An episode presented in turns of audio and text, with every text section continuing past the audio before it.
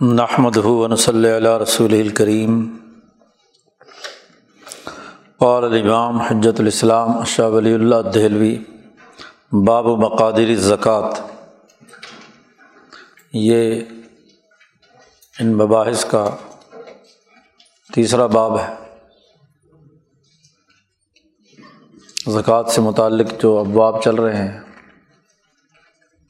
پہلے دو ابواب میں زکوٰۃ سے متعلق بنیادی اثاثی اصول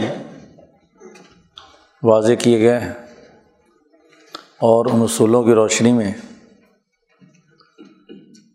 نظام زکوٰۃ کے جو بنیادی مختلف پہلو ہیں، اس کے سسٹمز ہیں، وہ بیان کیے جا رہے ہیں۔ پچھلے باب میں واضح کیا گیا تھا کہ انسانی نفس کو ذاتی طور پر مہذب بنانے کے لیے اور کسی مملکت کے نظم و نسق کو چلانے کے لیے زکوٰۃ انتہائی ضروری ہے۔ مال کا خرچ کرنا یہ بخل کے مرض کو دور کرتا ہے۔ انسانی دلوں میں جو شح اور بخل پایا جاتا ہے، اس کا خاتمہ اسی سے ہوتا ہے۔ یہ تو تہذیب نفس کا پہلو ہے۔ اور دوسرا پہلو یہ تھا کہ کوئی بھی مملکت بغیر وسائل کے نہیں چل سکتی۔ تو اخراجات کی ضرورت ہے۔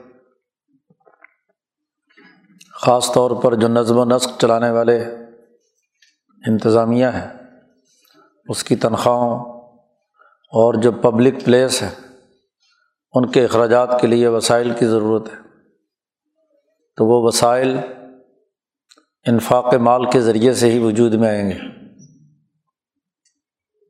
پھر اسی کے تناظر میں جو احادیث تھیں، پچھلے باب میں انہیں واضح کیا، زکوٰۃ سے متعلق جو احادیث چلی آ رہی تھیں، اور ان میں خاص طور پر مال کے خرچ کرنے کی فضیلت اور بخل کو ناپسندیدہ ہونے کے حوالے سے جو احادیث تھی، ان کی تشریح شاہ صاحب نے پچھلے باب میں کی ہے۔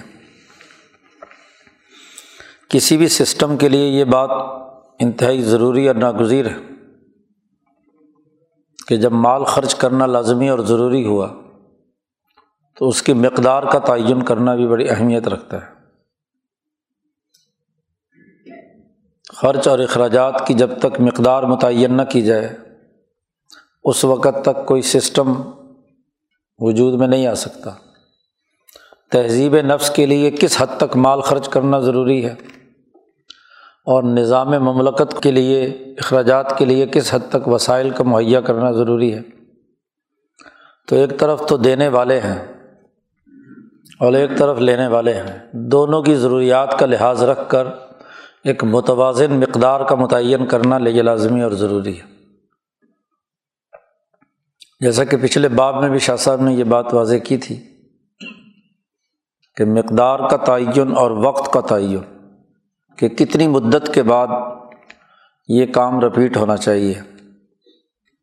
ہر کام کے لیے دو چیزوں کا ہونا ضروری ہے کہ کتنے وقت کے بعد وہ کام ہو اور دوسرے یہ کہ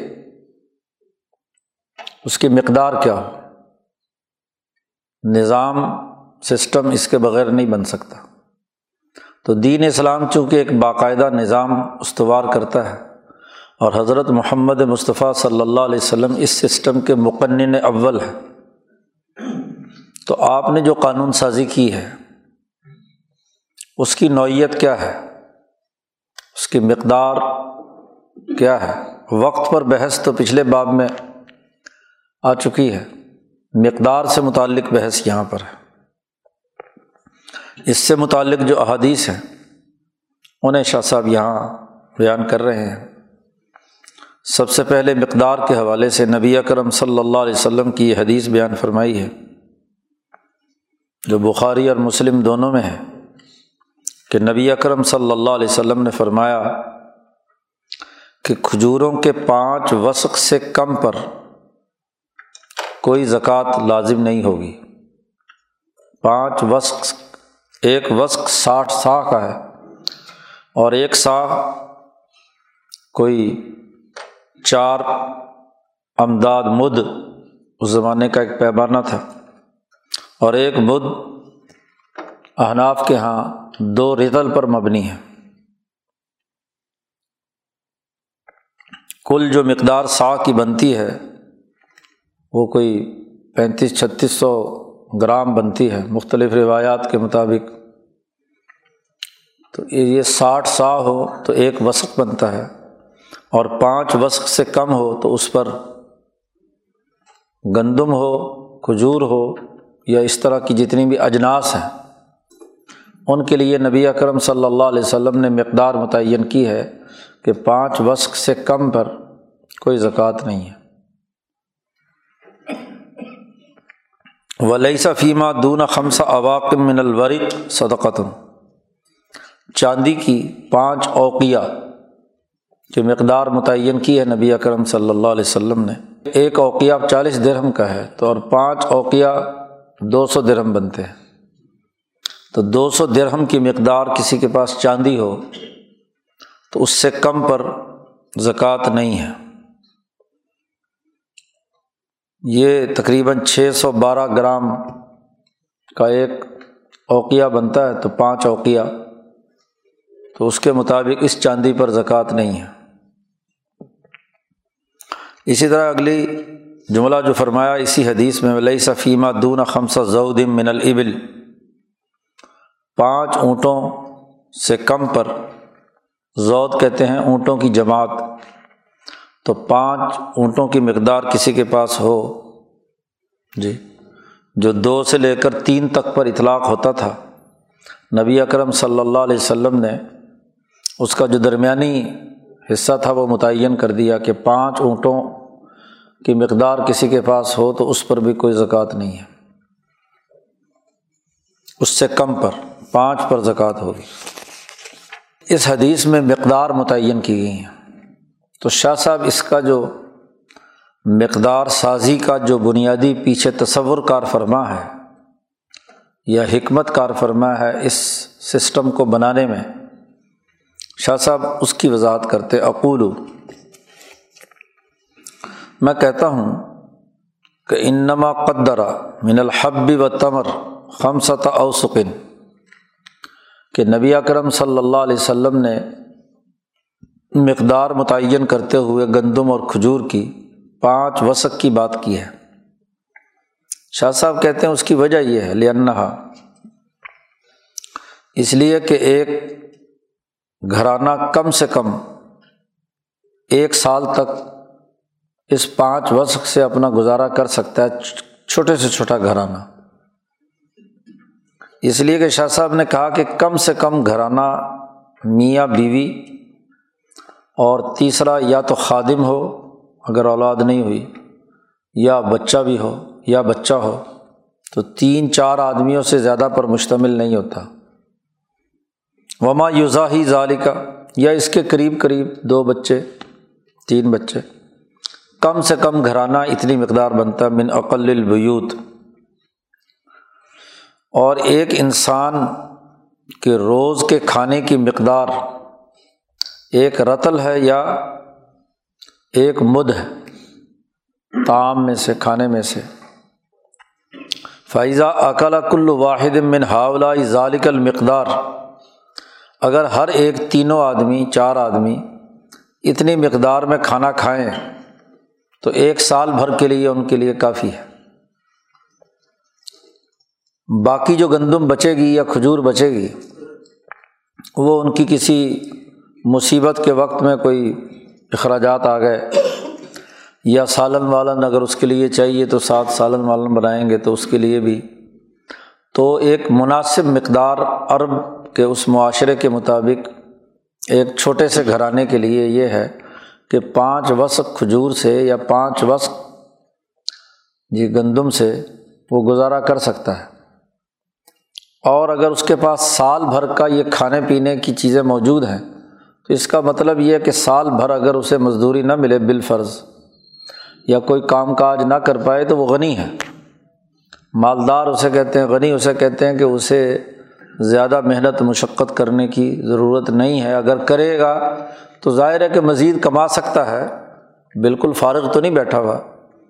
اور یہ پورے ایک سال اس کے پاس رہا ہے تو اگلا پورا سال اس کا آرام سے گزر اوقات اس کی ہو سکتی ہے۔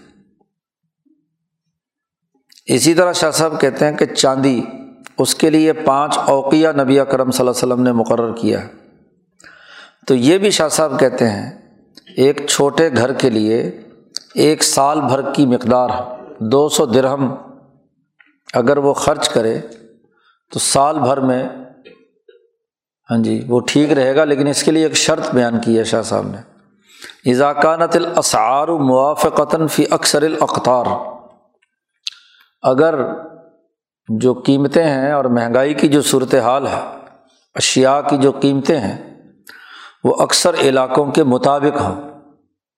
یعنی بہت زیادہ اتار چڑھاؤ نہ ہوتا ہو۔ تو پھر تو کیا ہے، سال بھر اس کا گزارا ہوگا۔ ظاہر ہے کہ یہ وہ اس زمانے کی بات کر رہے ہیں جب آپ کا یہ سامراجی کاغذی نوٹ نہیں آیا تھا۔ کہ یہ حامل حاضہ کو مطالبہ پر ادا کرنے کے نام پر سونا چاندی لوٹ لیا جائے اور اس کی جگہ پر یہ کاغذ کا نوٹ مور لگا کر آپ کو دے دی جائے۔ تو جب چاندی اور سونا تھا تو عام طور پر ریٹ نہیں بڑھتے تھے۔ بلکہ سوشلسٹ ممالک میں تو روبل آنے کے بعد بھی جو انیس سو سترہ میں قیمت تھی ڈبل روٹی کی وہ انیس سو ستر میں بھی تھی۔ وہی قیمت تھی۔ اسی قیمت میں ہی کیا ہے؟ ڈبل روٹی ملتی تھی۔ تو سونا چاندی ایک ایسا زر ہے، تبادلہ زر کا ذریعہ ہے، تبادلہ اشیا کا ذریعہ ہے کہ جو اس میں کوئی زیادہ اتار چڑھاؤ نہیں ہوتا۔ یہ تو چونکہ آپ نے مصنوعی طور پر نوٹ چھاپے ہاں جی ڈالر چھاپے، تو اب اس کے نتیجے میں افرات زر پیدا ہوا یا تفریح زر پیدا ہوا، اور اس کے ذریعے سے قیمتوں کا اتار چڑھاؤ بہت زیادہ ہوتا رہتا ہے۔ شاہ صاحب کہتے ہیں کہ یہ بھی استقرا کرو جی کہ مختلف معتدل مزاج والے ممالک اور علاقوں کی عادات چیزوں کے مہنگے اور سستے ہونے میں اگر تم دیکھو گے تو سال بھر دو سو درہم میں گزارا ہو جائے گا۔ جی شاہ صاحب اپنے زمانے کی بات کر رہے ہیں، آج کل ہوتے تو۔ جی پتہ چلتا کہ سامراج نے کیا کچھ کیا ہوا ہے۔ اس ہندوستان میں تو اٹھارہ سو پچاسی سے نوٹ جاری ہوا ہے اور یہ سوا سو سال ہو گیا جس میں کیا ہے ریٹ مہنگے اور فلاں فلاں سب کچھ۔ جی۔ اسی طرح نبی اکرم صلی اللہ علیہ وسلم نے اونٹوں کے بارے میں کہا ہے کہ پانچ کی جماعت کی مقدار متعین کی ہے اور اس پر ایک بکری زکوٰۃ کا تقرر کیا ہے کہ پانچ اونٹ کسی کے پاس اگر ہوں تو ایک بکری اس پر لازم ہے۔ شاہ صاحب یہاں کہتے ہیں کہ ایک اصول جو ہم پیچھے بھی بیان کر کے آئے ہیں کہ اصل اصول تو یہ ہے کہ زکوٰۃ اسی مال میں سے لینی چاہیے جو مال اس کے پاس ہے۔ کیونکہ ایک آدمی اونٹ پال رہا ہے، اس کے پاس کوئی ضروری تو نہیں کہ بکری بھی ہو۔ یا اسی طریقے سے بکریوں میں سے ہی زکوٰۃ ہونی چاہیے، یا اس سے پیسے وصول کرنا یہ بات درست نہیں ہے اصل اصول اور ضابطہ تو یہی ہے۔ اور یہ بھی ہونا چاہیے کہ نصاب کا تعلق بھی اسی سے ہو۔ کیونکہ اگر نصاب اس کے علاوہ میں کریں گے تو دینے والے کے لیے دقت ہے۔ اس کے پاس بکری نہیں ہے تو کہاں سے بکری خرید کر لائے وہ؟ اس کو اونٹ چراتا ہے وہ تو۔ لین البل اس لیے کہ یہ جو اونٹ ہے، یہ مویشیوں میں سب سے زیادہ بڑے جسم والا ہے۔ جن انعام، جن چرائے جاتے ہیں، ان میں سے اونٹ۔ اور اس کا فائدہ بھی بہت زیادہ ہے۔ اور یہ بھی ممکن ہے کہ اسے ذبح کیا جائے، یہ بھی ہے اس پر سواری کی جائے، یہ بھی ہے کہ اس کا دودھ پیا جائے۔ اور پھر یہ کہ اسی سے آگے نسل بھی آگے چلانی ہوتی ہے۔ پھر اس کے بالوں سے گرمی سردی کے بچاؤ کے لیے، خاص طور پر سردیوں میں ہاں جی اون اور کمبل وغیرہ وغیرہ چیزیں اسی سے بنتی ہیں۔ اور لوگ پھر ان میں سے جو بہت عمدہ قسم کا مال ہوتا ہے جی اسے جمع کرتے ہیں اور وہ تھوڑا ہوتا ہے ہاں جی یعنی ان کے نزدیک عمدہ نسل کے پانچ اونٹ بھی بہت قیمتی ہوتے ہیں، تو وہ اس کو پال لیتے ہیں۔ اب اس زمانے میں ایک اونٹ دس بکریوں کے برابر ہوتا تھا۔ تو دس بکریوں کے برابر ایک اونٹ ہے۔ تو چالیس بکریوں پر جیسا کہ اگلی حدیث آ رہی ہے، چالیس بکریوں پر زکوٰۃ لازمی ہوئی ہے، ایک بکری ہے۔ تو اگر پانچ اونٹ رہیں تو پانچ سے کم پر تو زکوٰۃ نہیں ہے۔ یہاں گویا کہ دس کے حساب سے زیادہ زیادہ لگائیں گے تو پچاس بکریاں بن گئی۔ گویا کہ پچاس بکریوں کے برابر جی یہ ہے۔ اور شاہ صاحب کہتے ہیں وہاں تین طرح کے حساب کتاب تھے۔ یا تو دس بکری کے مطابق ایک اونٹ ہوتا تھا، یا بعض اونٹ جو ہیں وہ آٹھ بکریوں کے حساب سے کیا ہے۔ جی اونٹ، ایک اونٹ قرار پاتا تھا۔ اور کہیں بارہ بکریوں سے بھی ایک اونٹ اونٹ کی نوعیت، اس کی نسل، اس کے حساب سے۔ تو نبی اکرم صلی اللہ علیہ وسلم نے کم سے کم والی مقدار رکھی کہ چلو کم سے کم ایک اونٹ آٹھ کا تو ہوگا ہی۔ تو آٹھ پانچ چالیس ہو گیا۔ تو چالیس کے حساب سے ہاں جی جیسے چالیس بکریوں پر ایک بکری ہے، تو ایک پانچ اونٹوں کی مقدار گویا کہ چالیس بکریوں کی مقدار ہے۔ تو اس پر ایک بکری رکھ دی۔ یہ باتیں کہ ایک اونٹ دس بکریوں یا آٹھ بکریوں یا بارہ بکریوں کا ہے۔ اس کے بارے میں شاہ صاحب کہتے ہیں، کما واردہ فی کثیر من الحادیث جیسا کہ بہت سی احادیث میں یہ بات وارد ہوئی ہے۔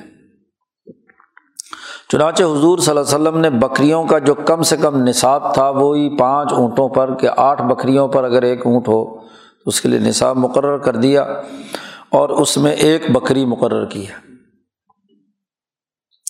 گویا کہ نبی اکرم صلی اللہ علیہ وسلم کا اصول ہمیشہ سے یہ رہا، پیچھے بھی شاہ صاحب نے ایک باپ باندھا تھا کہ مقدار متعین کرنے میں آپ صلی اللہ علیہ وسلم آسانی کو اختیار کرتے تھے۔ دو آپشن ہوں تو ان میں سے جو لوگوں کے لیے سہولت اور آسانی والا ہو، تو اس کو سسٹم کا حصہ بناتے تھے۔ تو نظام بنانے والوں کے لیے یہ لازمی ہے کہ وہ لوگوں کی عوام کی سہولت کو سامنے رکھ کر اس کو کم سے کم مقدار اس کی مقرر کیا کریں۔ دوسری حدیث لائے ہیں کہ نبی اکرم صلی اللہ علیہ وسلم نے ارشاد فرمایا کہ مسلمان پر اس کا جو غلام یا اس کا جو گھوڑا ہے، اس پر کوئی زکوٰۃ نہیں ہے۔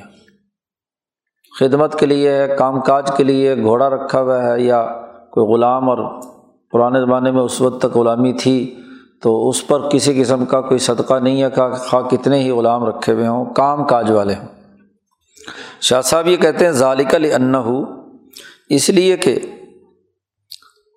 ایک تو غلام کو اس لیے لوگ نہیں رکھتے تھے کہ اس سے نسل بڑھانی ہے۔ تناسل کے لیے کہ اولاد اس سے پیدا ہو، پھر ان کو غلام بنائیں گے۔ یہ وہاں عادت نہیں تھی، بس جو غلامی میں ویسے ہی پکڑ کر آ گیا بک رہا ہے مارکیٹ میں، بس اسی کا معاملہ لین دین کرتے تھے۔ اسی طرح گھوڑا بھی نسل بڑھانے کے لیے اربوں کے یہاں رواج نہیں تھا، جیسا کہ پچھلے باب میں شاہ صاحب نے بیان کیا۔ کہ گھوڑوں کی نسلیں دنیا بھر میں کہیں تیار نہیں کی جاتی سوائے ترکستان کے۔ اور کہیں بھی گھوڑا بطور نسل کی پرورش کے عام طور پر مہذب علاقوں میں اس کا عمل نہیں کیا جاتا۔ لیکن اگر کہیں کیا جائے تو پھر ظاہر ہے اس کے حساب سے وہ مال نامی بن جائے گا۔ ہاں جی۔ اور اگر یہ گھوڑا یا غلام اگر مال تجارت کے طور پر ہے تو پھر بھی مال نامی بن جائے گا پھر اس پر اس کی قیمت کے حساب سے زکوٰۃ لازم ہوگی۔ شاہ صاحب کہتے ہیں کہ یہ گھوڑے کا معاملہ بھی بہت سے ممالک میں ایسا ہی ہے کہ وہ عام طور پر اس کو ان حوالے سے نہیں رکھا جاتا، اس لیے مال نامی نہیں ہوتے۔ ہاں اگر وہ مال تجارت کے طور پر ہوں، کوئی آدمی کاروبار کرتا ہے تو پھر وہ سامان تجارت کے طور پر ہونے کی وجہ سے اس پر زکوٰۃ ہوگی۔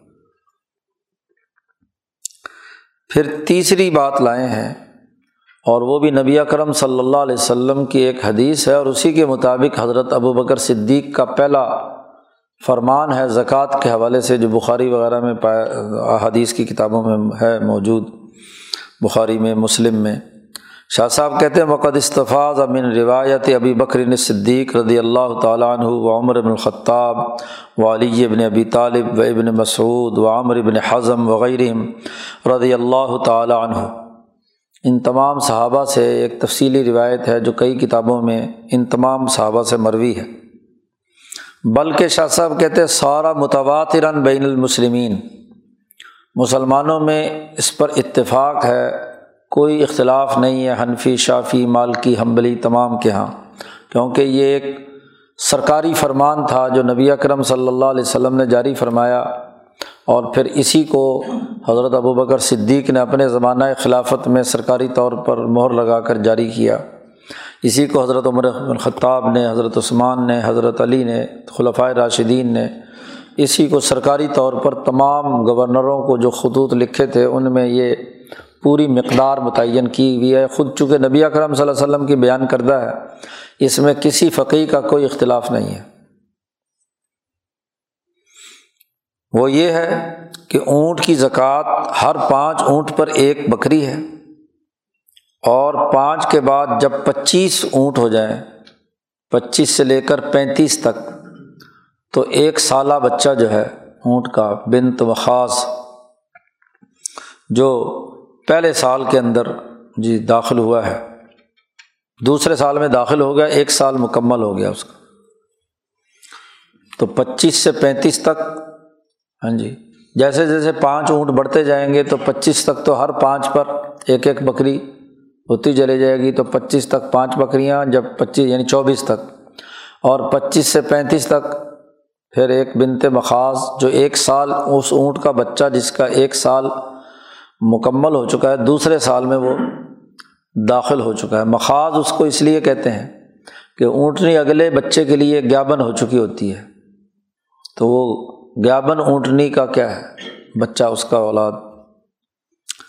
اور فائدہ بلغت ستم و ثلاثین خمس و اربعین ففیحہ بن تو لبون۔ چھتیس سے پینتالیس تک نبی اکرم صلی اللہ علیہ وسلم نے فرمایا کہ اس پر ایک بنت لبون ہے۔ اور بنت لبون وہ کہلاتا ہے کہ جو دو سال مکمل ہو کر تیسرے سال میں اونٹ کا بچہ داخل ہو چکا ہو، کیونکہ اس کے پیچھے جو آنے والا بچہ ہے وہ اس وقت دودھ پی رہا ہوتا ہے۔ جی۔ وائزہ بلغت ستم و اربعین الا ستین ففیہ حقتن اور جب چھیالیس سے ستر، ساٹھ تک چلا جائے چھیالیس سے ساٹھ تک تو اس میں ایک حقہ ہے۔ تو حقہ وہ ہوتا ہے جس کے تین سال پورے ہو کر چوتھے میں وہ لگ گیا۔ چوتھے میں داخل ہو گیا۔ فائزہ بلغت واحدہ و ستین اکسٹھ سے لے کر پچہتر تک نبی اکرم صلی اللہ علیہ وسلم نے فرمایا کہ اس میں جزا ہے۔ جذبہ جو ہے وہ پانچویں سال میں شروع ہو گیا۔ اور ویدہ برغت ستم و صبعین الاتسعین اب پانچ سال کا اونٹ مکمل اونٹ ہوتا ہے بس۔ اس سے اوپر بچہ بچہ نہیں ہوتا۔ تو اس لیے کہا کہ اگر چھہتر سے لے کر نوے تک ہو جائیں، تو اس میں دو بنتے لبون ہیں۔ پیچھے جو گزرا تھا، دو بنتے لبون ہیں۔ نبی اکرم صلی اللہ علیہ وسلم نے فرمایا کہ جب اکانوے سے ایک سو بیس اونٹوں تک چلے جائیں تو اس میں دو حقے ہیں۔ تو چونکہ ساٹھ پر حقہ آنا تھا تو ساٹھ کو ڈبل کریں ایک سو بیس ہو گیا۔ تو ایک سو بیس پہ کیا ہے؟ دو حقے ہیں۔ آپ صلی اللہ علیہ وسلم نے فرمایا کہ اگر ایک سو بیس سے اوپر کی تعداد اونٹوں کی ہو جائے تو ہر چالیس اونٹ پر ایک بنتے لبون یعنی کل ٹوٹل کا پیچھے سے حساب کریں گے۔ چالیس چالیس کے حساب سے جتنے چالیسیں ہیں اس میں، تو ہر چالیس پر ایک بنتے لبون۔ اور وفیق الخمسن اگلے دس بڑھیں گے، تو پھر خمسین پچاس ہو جائیں، مثلاً ڈیڑھ سو ہو گئے، تو تین حقے تو پھر آگے سارا حساب جو ہے، وہ چالیس پچاس پر چلے گا۔ کہ جتنے چالیس ہوں گے اس پہ اتنے ہی بنتے لبون اور وہ نہیں ہے تو آگے حقے آ جائیں گے یہ۔ تو جتنے پچاس ہو گئے تو پھر حقے۔ تو یہ ترتیب پانچ سو ہزار جتنی بھی ریوڑ کسی کے پاس ہے، اس کے حساب سے اس پر زکوٰۃ کا یہ نصاب خود نبی اکرم صلی اللہ علیہ وسلم نے مقرر کر دیا۔ اقول شاہ صاحب کہتے ہیں الاسل فی ظالی کا اس میں اصولی بات یہ ہے کہ نبی اکرم صلی اللہ علیہ وسلم نے ارادہ فرمایا ہے کہ جتنے اونٹ ہیں ان کو ان کے جتھے جی ان کی جو جماعت ہے سرم اس پر اس کو تقسیم کیا جائے۔ تو چھوٹے سے چھوٹا جتھا جو ہے ناکا صغیرہ، وہ لسرما سے صغیرہ، چھوٹا چھوٹا جتھا ہے۔ اور کبیرہ کے لیے کبیرہ۔ جتنا چھوٹا ہوگا، اس کے مطابق چھوٹا بچہ دینا ہوگا۔ زکوٰۃ میں۔ یعنی جتنی چھوٹی جماعت ہوگی اونٹوں کی تو چھوٹا بچہ بڑی ہوگی تو بڑا۔ رعایتاً لل انصاف انصاف کی رعایت رکھتے ہوئے۔ اور ان کے معاشرے میں، اس زمانے میں، ان کے عرف میں جو سرما کہلاتا تھا یعنی جماعت کہلاتی تھی اللہ علیہ اکثر میں نے عشرین، وہ بیس سے اوپر تھی۔ بیس اونٹ سے اوپر ہو تو وہ ایک سرما کہلاتا تھا، ایک جماعت کہلاتی تھی۔ ریوڑ کہہ لو۔ تو نبی اکرم صلی اللہ علیہ وسلم نے اسے منظمت کیا۔ بیس سے اوپر کے لیے ریوڑ کا اطلاق ہوتا تھا۔ تو نبی اکرم صلی اللہ علیہ وسلم نے اسے منظمت کر دیا کہ پچیس بس۔ اکثر تو پھر اکیس سے شروع ہو کر تیس تک چلا جاتا ہے۔ تو درمیانی راہ اختیار کرتے ہوئے آپ صلی اللہ علیہ وسلم نے اونٹ کا ریوڑ پچیس متعین کیا اور جیسے ہی پچیس ہو گئے اونٹ تو گویا کہ اونٹ کا ایک ریوڑ ہے، اس پر اسی کی نسل میں سے ایک آ گیا بنتے مخاض آ گیا۔ اور پھر ہر دس کی زیادتی پر سال کا اضافہ ہوتا جا گیا، سن کا۔ یعنی اگلا دس ہوئے، مثلاً چھتیس شروع ہوئے، تو ایک سال کا اضافہ پھر آگے۔ تو ہر دس پر اضافہ ہوا فی الاسنان المرغوب فی ہا عند العرب غایت الرغبہ البتہ یہ کہ پھر آگے چل کر حقہ آیا ہے۔ تو حقہ عربوں کے یہاں بہت ہی پسندیدہ ترین اونٹوں میں شمار ہوتا تھا، کیونکہ جوان ہو گیا، سمجھ لو وہ بڑا ہو گیا۔ تو اس لیے وہاں پندرہ کا حساب رکھا ہے، چھیالیس سے ساٹھ ساٹھ سے پچہتر پچہتر سے نوے۔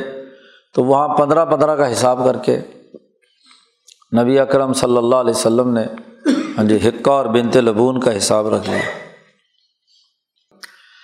اسی طرح نبی اکرم صلی اللہ علیہ وسلم سے انہیں صحابہ کی جو روایات اسی سرکاری حکم نامے میں، اس میں بکریوں کی زکوٰۃ بھی واضح کی گئی ہے، اس کی مقدار بھی بتلائی گئی ہے۔ کہ نبی اکرم صلی اللہ علیہ وسلم نے فرمایا کہ جب بکریاں چالیس ہو جائیں اور چالیس سے ایک سو بیس تک ایک بکری زکوٰۃ میں دے دی جائے گی۔ چالیس بکریوں سے ایک سو بیس تک۔ اور جب ایک سو بیس سے دو سو تک ہو جائیں، تو پھر دو بکریاں۔ اور جیسے ہی دو سو سے اوپر تین سو تک جائیں گی، تو تین بکریاں۔ پھر ہر سو پر ایک ایک بکری بڑھتی چلی جائے گی۔ فیضا زادت اللہ صلاح سے میاں ففیق اللہ میاں ہر سو پر ایک بکری۔ شاہ صاحب کہتے ہیں اصل بات یہ ہے کہ بکریوں کا جو ریوڑ اور سلح ہے، وہ کثیر مقدار ہوتی ہے۔ اور ایک سلح وہ ہوتا ہے، ایک ریوڑ وہ ہوتا ہے جسے تھوڑا کہتے ہیں۔ تو اس میں اختلاف بہت زیادہ پایا جاتا ہے کہ کس کو بکریوں کا بڑا ریوڑ کہا جائے اور کس کو ہاں جی بکریوں کا چھوٹا ریوڑ کہا جائے۔ اس لیے کہ ہر آدمی نے اپنے اپنے حالات کے مطابق ریوڑ اپنا اس کو صلح کا نام دیا ہوا ہے۔ تو اس لیے کہ بکریوں کا پالنا آسان ہے اونٹ کے مقابلے میں۔ اور جو چیز آسانی کے ساتھ پالی جا سکتی ہے تو ہر آدمی کر لیتا ہے۔ تو کوئی چالیس پچاس کی بکریوں کوئی ریوڑ بڑا کہتا ہے، کوئی جناب والا ایک سو بیس کو کہتا ہے کہ جی ابھی جی بڑا ریوڑ ہوگا۔ تو چونکہ بہت اختلاف پایا جاتا تھا، اس لیے نبی کرم صلی اللہ علیہ وسلم نے کم سے کم جو مقدار ہے وہ متعین کی۔ اقلّہ سلطن اربعین اور پھر زیادہ سے زیادہ جو بڑا صلاح جو ہے جی وہ کیا ہوگا؟ ریوڑ جو ہے جی وہ تین چالیس، ایک سو بیس یعنی تین چلے ہو گئے۔ تو ایک سو بیس جو ہے، وہ بڑے سے بڑا ہوگا۔ تو حضور نے سبھی کی رعایت رکھ لی۔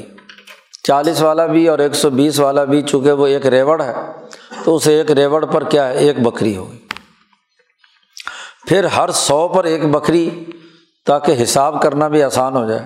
تحصیرن فی الحساب ہی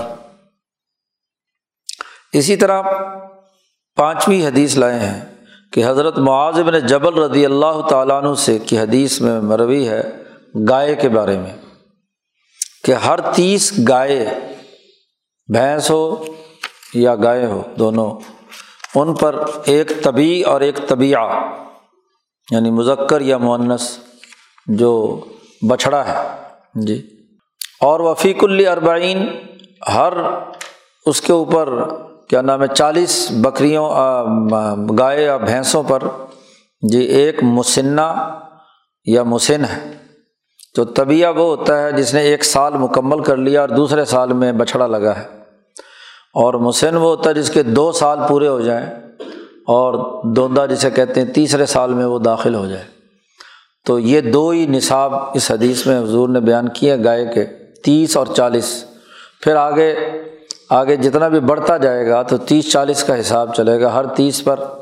اس کے مطابق اتنے طبیعے اور اتنے ہی مسنّے وزالک علی انہا متوسطن بین البلی و شاہ اس لیے کہ یہ جو گائے اور بھینس وغیرہ ہیں، یہ اونٹ اور بکری کے درمیانہ ہے تو اس لیے اس کی تعداد ایک مقرر کی تھی اونٹ کی، تو بکریوں کی چالیس کی تھی۔ تو درمیان میں نبی اکرم صلی اللہ علیہ وسلم نے تیس کی مقدار کم سے کم مقرر کر دی اس کی۔ فروع یا فیحا ان دونوں کی مشابت کی رعایت رکھی گئی۔ چھٹی حدیث لائے ہیں کہ نبی اکرم صلی اللہ علیہ وسلم سے یہ بھی مشہور مصطفی حدیث مستفیض کے طور پر مروی ہے کہ چاندی کی زکوٰۃ جو ہے وہ رب العشر دسویں کا چوتھائی یعنی ڈھائی فیصد جو ہے جو ہوگی۔ فعلم یکن اللہ تسعون و میا فلئی صفیہ شعین تسع و تسعون ہاں جی ایک سو ننانوے اگر ہے تو پھر تو کچھ نہیں ہے۔ دو سو درم ہوں گے تو پھر ہے۔ اس لیے کہ یہ خزانہ ہے اور یہ نفیس ترین مالوں میں سے ہے، چاندی اور یہ درم وغیرہ۔ اگر زیادہ مقدار ہاں جی کیونکہ انفاق کا انہیں حکم دیا جائے تو اس سے لوگوں کو نقصان ہوگا۔ فمن حق کی زکوٰۃ زکوٰۃ کا حق یہ ہے کہ وہ زکوٰۃ میں سب سے کم درجے میں یعنی یہ قسم کا ٹیکس ہے، تو جتنا کم سے کم ہو اتنا ہی زیادہ بہتر ہے۔ شاہ صاحب کہتے ہیں، اصل جو حدیث مروی ہے وہ چاندی سے متعلق ہے۔ اس زمانے میں زیادہ تر اسی کا وہاں لین دین تھا۔ ہاں جی درہم یہی لین دین زیادہ تر ہوتے تھا سونے کا استعمال بہت کم تھا، خاص طور پر عربوں میں۔ تو وہ ذہب محمول الفضا شاہ صاحب کہتے ہیں کہ یہ جو چاندی ہے، یہ جو سونا ہے، یہ چاندی پر محمول ہے۔ یعنی چاندی کی بنیاد پر جتنی مقدار چاندی اس زمانے میں آتی تھی سونے کی، اس کو اس کے مطابق نصاب بنایا گیا۔ شاہ صاحب کہتے ہیں کہ اس زمانے میں ایک دینار دس درہم کا تھا۔ تو نبی اکرم صلی اللہ علیہ وسلم کی ایک روایت میں جو ابو داود میں ہے وہ مشہور حدیث تو نہیں ہے، حسن حدیث ہے، اور باقی جو روایات ہیں، اس سے متعلق مسقال یا سونے کے نصاب کے حوالے سے وہ کمزور ہیں، ضعیف ہیں۔ تو حضور نے اس کا نصاب بیس مسقال بنایا تھا۔ تو آئمہ ثلاثہ جو ہیں، امام ابو حنیفہ اور باقی حضرات، یہ تو ہاں جی بیس مسقال کو یعنی وزن کو مقدار متعین کرتے ہیں۔ لیکن بعض کچھ آئمہ ایسے ہیں، امام ظہری وغیرہ، عطا ابن ابی ربا یوب سختیانی تابعین میں سے ایسے ہیں کہ جو کہتے ہیں کہ چاندی کی قیمت کے ساتھ اتار چڑھاؤ اگر سونے چاندی کا ہو تو چاندی اصل رہے گی۔ سونا اس کے حساب سے جتنا بھی کم و بیش ہو جائے تو چاندی سے اس کا حساب لگایا جائے گا سونے کا۔ تو شاہ صاحب کہتے ہیں چونکہ اس زمانے میں دس درہم کا ایک دینار تھا، بیس دینار کا مطلب یہ کہ دو سو درہم۔ تو دو سو درم تقریباً وہی نصاب سونے کا بنتا ہے۔ اسی طرح ایک اور حدیث لائے کہ نبی اکرم صلی اللہ علیہ وسلم نے فرمایا کہ جس کو آسمان کی بارش سیراب کرے یا چشمے سے ہو، او کانا آثرین آثری کہتے تھے اس جگہ کو جو گڑھا کھود دیتے تھے پہاڑی علاقوں میں، خاص طور پر تو وہاں سے پانی اور شبنم وغیرہ وہاں۔ جمع ہوتی رہتی تھی اور وہاں درخت اگا دیا، فصل اگا دی۔ تو وہ اس کی نمی سے ہی درخت نشو و نما ہوتا تھا۔ یعنی قدرتی اس کے لیے کسی خاص پانی نکال کر محنت، پیسے ویسے دے کر خرچ کرنے کی ضرورت نہیں ہوتی تھی۔ تو ان تینوں کے بارے میں نبی اکرم صلی اللہ علیہ وسلم نے فرمایا کہ العشر ہے، دسواں حصہ اس کل آمدن کا دینا ہے۔ اور وما فیمہ سقیہ بن نظح وہ جو کھیتی سیراب کی گئی ہے جی ڈول کھینچ کر کنویں میں سے پانی کھینچ کر یا بیل اور جانور چلا کر یعنی جن پر خرچہ اخراجات آتے ہیں، تو نصف العشر ہے۔ فعین الدی ہوا عقل تعانی و اکثر ریان جو پہلے والا جس میں عشر کا حکم دیا ہے، تو اس میں چونکہ کم محنت کرنی پڑتی ہے اور پیداوار زیادہ ہوتی ہے۔ تو اس پر زیادہ ٹیکس ہونا چاہیے۔ احق کو بھی زیادتی ذریعہ ٹیکس زیادہ ہونا چاہیے۔ اور جو ہاں جی محنت زیادہ کرنی پڑے اور پیداوار کم ہو تو اس میں ٹیکس کم ہونا چاہیے۔ آٹھویں حدیث لائے ہیں۔ نبی اکرم صلی اللہ علیہ وسلم نے ارشاد فرمایا فلخرس کھجور وغیرہ جو درخت پر لگی ہوئی ہوتی ہے، اس کا اس زمانے میں اندازہ لگایا جاتا تھا۔ مقدار کتنی ہوگی؟ تو بڑی ٹھیک ٹھیک اندازے لگانے والے جی لوگ تھے اس زمانے میں کہ درختوں پر لگی ہوئی کھجور کا اندازہ لگانا کہ کتنے من ہوگی۔ جی اس کو کہتے ہیں خرص خیبر پر چڑھائی کے لیے تشریف لے جا رہے تھے مدینہ سے۔ تو راستے میں ایک کھجور کے باغ سے کھجوروں کا ایک باغ تھا، تو وہاں حضور صلی اللہ علیہ وسلم نے لوگوں سے پوچھا کہ بتاؤ یہ کتنا ہوگا یہ؟ لوگوں نے مختلف تھی، تو حضور صلی اللہ علیہ وسلم نے بھی ایک اندازہ بتایا، اندازہ لگایا کہ اتنے من ہوگی۔ واپسی پہ جب آئے تو حضور نے ان مالکان سے پوچھا ہاں بھائی، کتنی کھجور ہوئی تھی جب اوپر سے اتاری؟ تو وہ وہی اندازہ تھا جو نبی کرم صلی اللہ علیہ وسلم نے لگایا تھا۔ خرچ کے بارے میں حضور صلی اللہ علیہ وسلم نے فرمایا داؤسلس کہ جو اندازہ کل لگایا ہے، تو اندازے میں غلطی تو ہو سکتی ہے نا۔ تو اس کا ایک بٹا تین حصہ اس اندازے کا چھوڑ دیا کرو۔ عاملین سے جو زکوٰۃ وصول کرنے جاتے تھے، کیونکہ سارے لوگ تو ضروری نہیں کہ جب فصل آئی ہے، کچھ لوگوں نے کٹائی کر لی، کچھ کی ابھی تک کھجور کھڑی ہوئی ہے، تو اب عامل تو بار بار زکوٰۃ وصول کرنے والا روز تو نہیں آئے گا نا، چکر تو نہیں لگائے گا۔ جنہوں نے تو کاٹ کر رکھ لی ہے، ان کا تو حساب آ گیا وسق کے اعتبار سے ان سے زکوٰۃ وصول کر لی۔ اور جن کی ابھی درخت پر کھڑی ہوئی ہے ابھی پورے طور پر تیار نہیں ہو کوئی فصل آگے آ رہی ہے، کوئی پیچھے آ رہی ہے، تو وہاں اندازہ لگایا جاتا تھا۔ تو نبی اکرم صلی اللہ علیہ وسلم نے فرمایا، جب اندازہ لگاؤ تو جتنا کل اندازہ لگاؤ، اس کا ایک بٹا تین چھوڑ دو۔ باقی کے اندازے کے حساب سے ان سے زکوٰۃ وصول کر لو۔ اور حضرت نے فرمایا کہ فعلم تدر سلس اگر سلس نہیں چھوڑ سکتے، تو ایک بٹا چار تو ہر حال میں لازمی طور پر چھوڑ دو اندازے میں۔ کیونکہ اندازے کی غلطی ہو سکتی ہے، زیادہ ٹیکس وصول مت کرو، مالکان کے پاس ان کی رعایت رکھو۔ جی۔ اقول شاہ صاحب کہتے ہیں کہ اسر روفی مشروعیت الخرص یہ جو اندازہ لگانا ہے، اس کی جو مشروعیت شریعت نے اس کی اجازت دی ہے، اس سے مقصد تو دفع الحرج، لوگوں سے حرج کو دور کرنا ہے۔ حرج سے دور کرنا اہل زراعت کے حوالے سے بھی کہ عام طور پر ان کا ارادہ یہ ہوتا ہے کہ درخت پر کھجور رکھتے ہیں اور ان کا ارادہ یہ ہوتا ہے کہ وہ بسر اور رتب کھائیں۔ یعنی وہ جو آدھی پکی ہوئی آدھی کچی یا مکمل رتب جو ہے، درخت کے اوپر ہی جو پکی ہوئی، اس کا اپنا ایک مزہ ہوتا ہے۔ تو وہ کھجور درخت کے اوپر ہی رکھتے ہیں اور اس میں سے جتنی ضرورت ہوتی ہے، کھاتے پیتے رہتے ہیں۔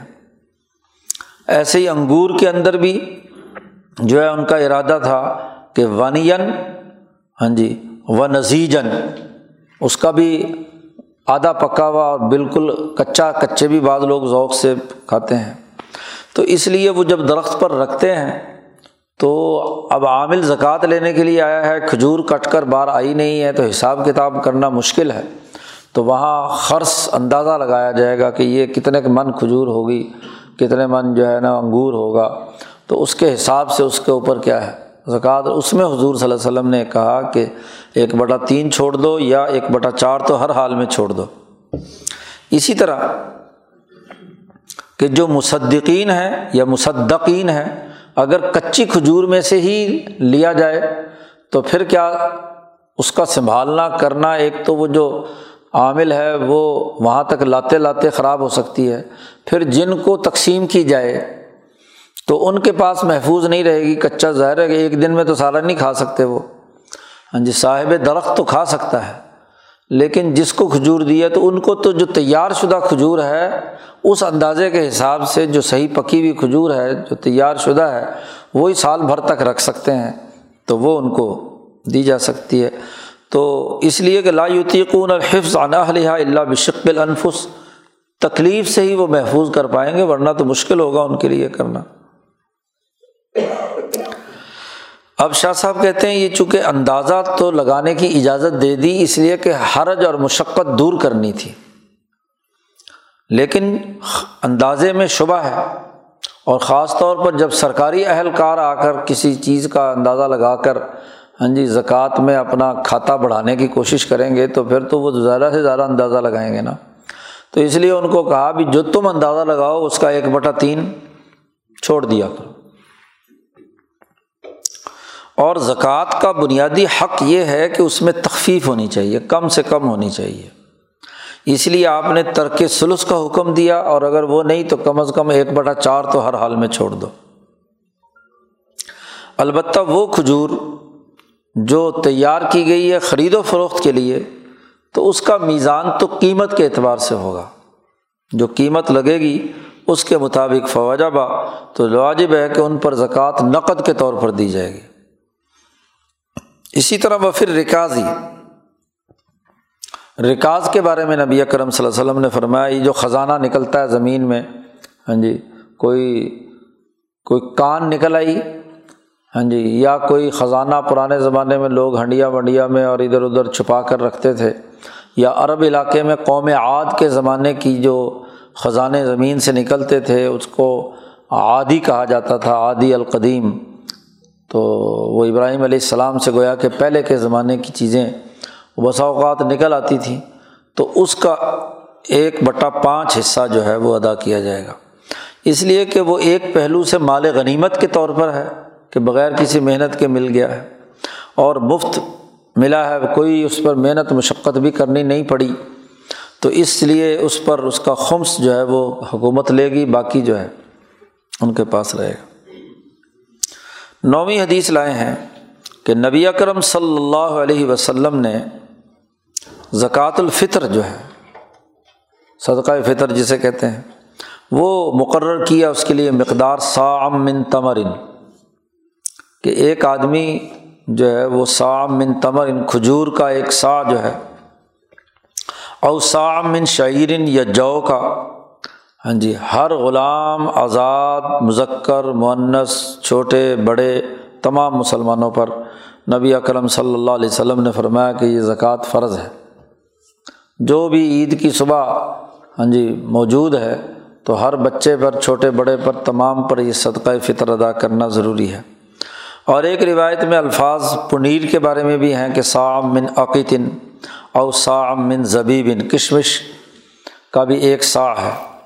تو حضور صلی اللہ علیہ وسلم نے یہ سا مقرر کیا ہے، ان ان چیزوں میں کھجور، جو وغیرہ اور پنیر اور کشمش وغیرہ۔ شاہ صاحب کہتے ہیں وہ انما قدر بسائی یہ جو سا کی مقدار مقرر کی ہے، شاہ صاحب کہتے ہیں، اس لیے کہ اس سے ایک گھرانہ جو ہے، ایک گھر والے لوگ جو ہیں، وہ اچھی طرح سیر ہو کر کھانا کھا سکتے ہیں۔ پینتیس سو گرام میں۔ اور وفی ہی غنیتن اس میں لوگوں کے لیے جو فقیر ہے، خاص طور پر اس کے لیے ہاں جی حاجت پوری ہو جاتی ہے۔ اور اتنی مقدار کوئی خرچ کرے، عام طور پر تو اس کو کوئی نقصان نہیں پہنچتا۔ اور بعض روایات میں جو گندم کا نصف سا آیا ہے، وہ حمیلا فی بعض روایات نصف صائم من قم ہن اعلیٰ صائم من شعیر، جو کے مقابلے میں گندم کا تذکرہ آیا ہے کہ وہ نصف سا ہوگا۔ اس کی وجہ یہ ہے کہ وہاں مدینہ منورہ میں عام طور پر اس زمانے میں غالباً یہ جو گندم کھانا ہے، یہ بڑے مالداروں اور عیاشی کی بات تھی۔ یعنی وہاں تو جو کھاتے تھے یا ہاں جی یہ کھجور وغیرہ کھا کر گزارا کرتے تھے۔ گندم کھانا جو ہے، یہ تنعم کی علامت تھی۔ اللہ یا کلو اللہ اہل التنعم، کیونکہ مدینہ میں گندم ہوتی نہیں تھی۔ یہ گندم شام میں ہوتی تھی اور شام سے آتی تھی۔ تو جو مالدار لوگ ہوتے تھے، پیسے والے وہی گندم خریدتے تھے۔ باقی لوگوں کے لیے نہیں۔ باقی تو جو، اور جو بھی بسا اوقات حضرت عائشہ صدیقہ فرماتی ہیں کہ ہمارے گھر میں تو وہ بھی نہیں ہوتا تھا، کھجور اور پانی سے کیا ہے؟ گزارا چلتا تھا۔ اور یہ اس زمانے میں گندم مسکینوں کا تو سرے سے کھانا تھا ہی نہیں۔ جب مالداری بڑی مہنگی مشکل سے کیا ہے، خریدتے تھے، تو غریب آدمی بیچارہ کہاں سے گندم کھاتا ہو؟ تو اس لیے ہاں جی اس چونکہ وہاں مہنگی بھی تھی، تو گویا کہ اس کا آدھا سا، سترہ سو گرام جو ہے، گندم اور وہ سا، اس کا پینتیس سو گرام، چھتیس سو گرام دونوں کیا ہے، برابر تھے کس طرح کے۔ اسی کو بیان کیا ہے حضرت زید ابن ارقم میں چوری والے قصے کے ایک روایت ہے، اس میں بھی، اور حضرت قطع ابن نعمان نے بھی تربزی کی روایت ہے کہ انہوں نے بھی یہی بیان کیا کہ اس زمانے میں گندم کا ایسا استعمال نہیں تھا۔ پھر حضرت علی رضی اللہ تعالیٰ عنہ کا یہ ارشاد ہے، بلکہ حضرت علی کا کیا، حضرت عبداللہ ابن مسعود کا بھی، حضرت عمر رضی اللہ تعالیٰ عنہ کا بھی، کہ اذا وس اللہ فوس جب اللہ نے وسعت دی ہو تو تم بھی غریبوں پر خرچ کرنے میں کیا ہے؟ وسعت اختیار کرو، زیادہ کرو۔ یہ تو مقدار متعین کی ہے اسی بنیاد پر کہ تاکہ دونوں طرف کا انداز جو ہے وہ ٹھیک ہو جائے۔ و انما وقتا بعید الفطر۔ عید الفطر کا وقت مقرر کیا ہے اس صدقۂ فطر کے لیے۔ تو اس کے بھی کئی پہلو ہیں۔ لمعانم۔ کچھ پہلو ہیں۔ ایک تو یہ کہ اس لیے کہ اس موقع پر گویا کہ اللہ کے شاعر میں سے ایک اہم ترین روزے کی تکمیل ہوئی ہے اور تکمیل کا موقع ہے شاعر میں سے، تو اس کو صدقہ فطر ادا کرنا، گویا کہ ان شاعر اللہ میں سے ایک شاعر کا جو عید کا دن ہے، اس کو آپ وہ کر رہے ہیں، منا رہے ہیں۔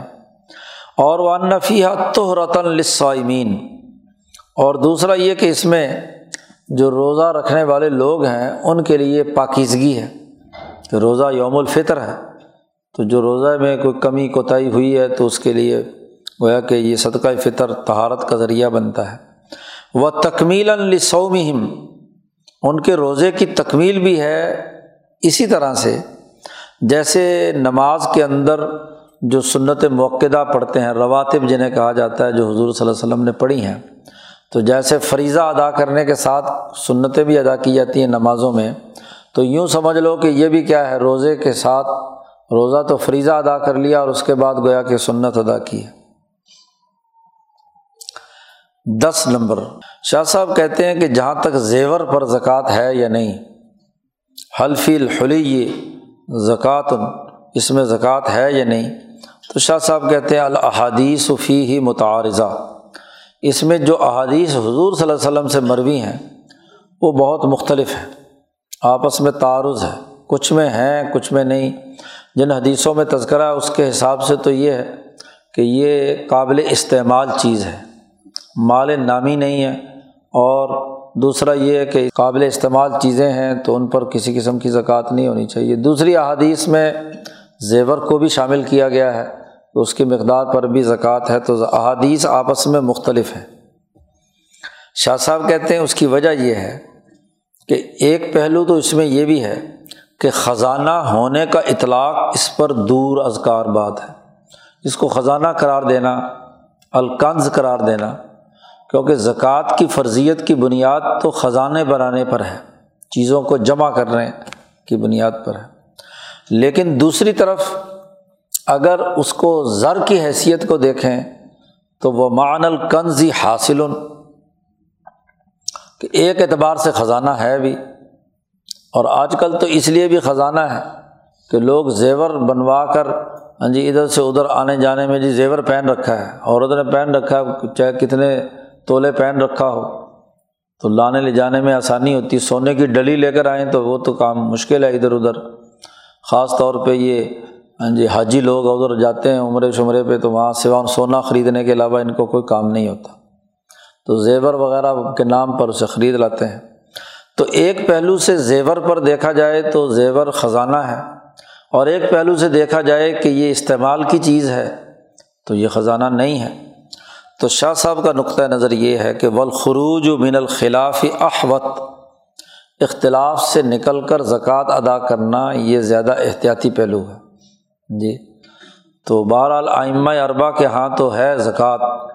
خاص طور پر امام اعظم، امام ابو حنیفہ کے ہاں تو زکوٰۃ لازمی ہے، زیور کی بھی۔ باقی آئمہ میں سے کچھ اختلاف ہے اور آج کل یہ جو اہل حدیث حضرات ہیں، انہوں نے ہاں جی تو باقاعدہ اس کو ایک ایشو بنا لیا کہ زکوٰۃ زیور پر نہیں، جتنا مرضی زیور جمع کر لو۔ تو یہ دوسری انتہا ہے۔ تو اگر شاہ صاحب کو مانتے ہیں تو شاہ صاحب تو کہتے ہیں احتیاطاً ادا کرنی چاہیے کیونکہ اس میں خزانے کا پہلو پایا جاتا ہے۔ تو احتیاط یہی ہے کہ اس کی زکوٰۃ ادا کی جائے۔ اللہ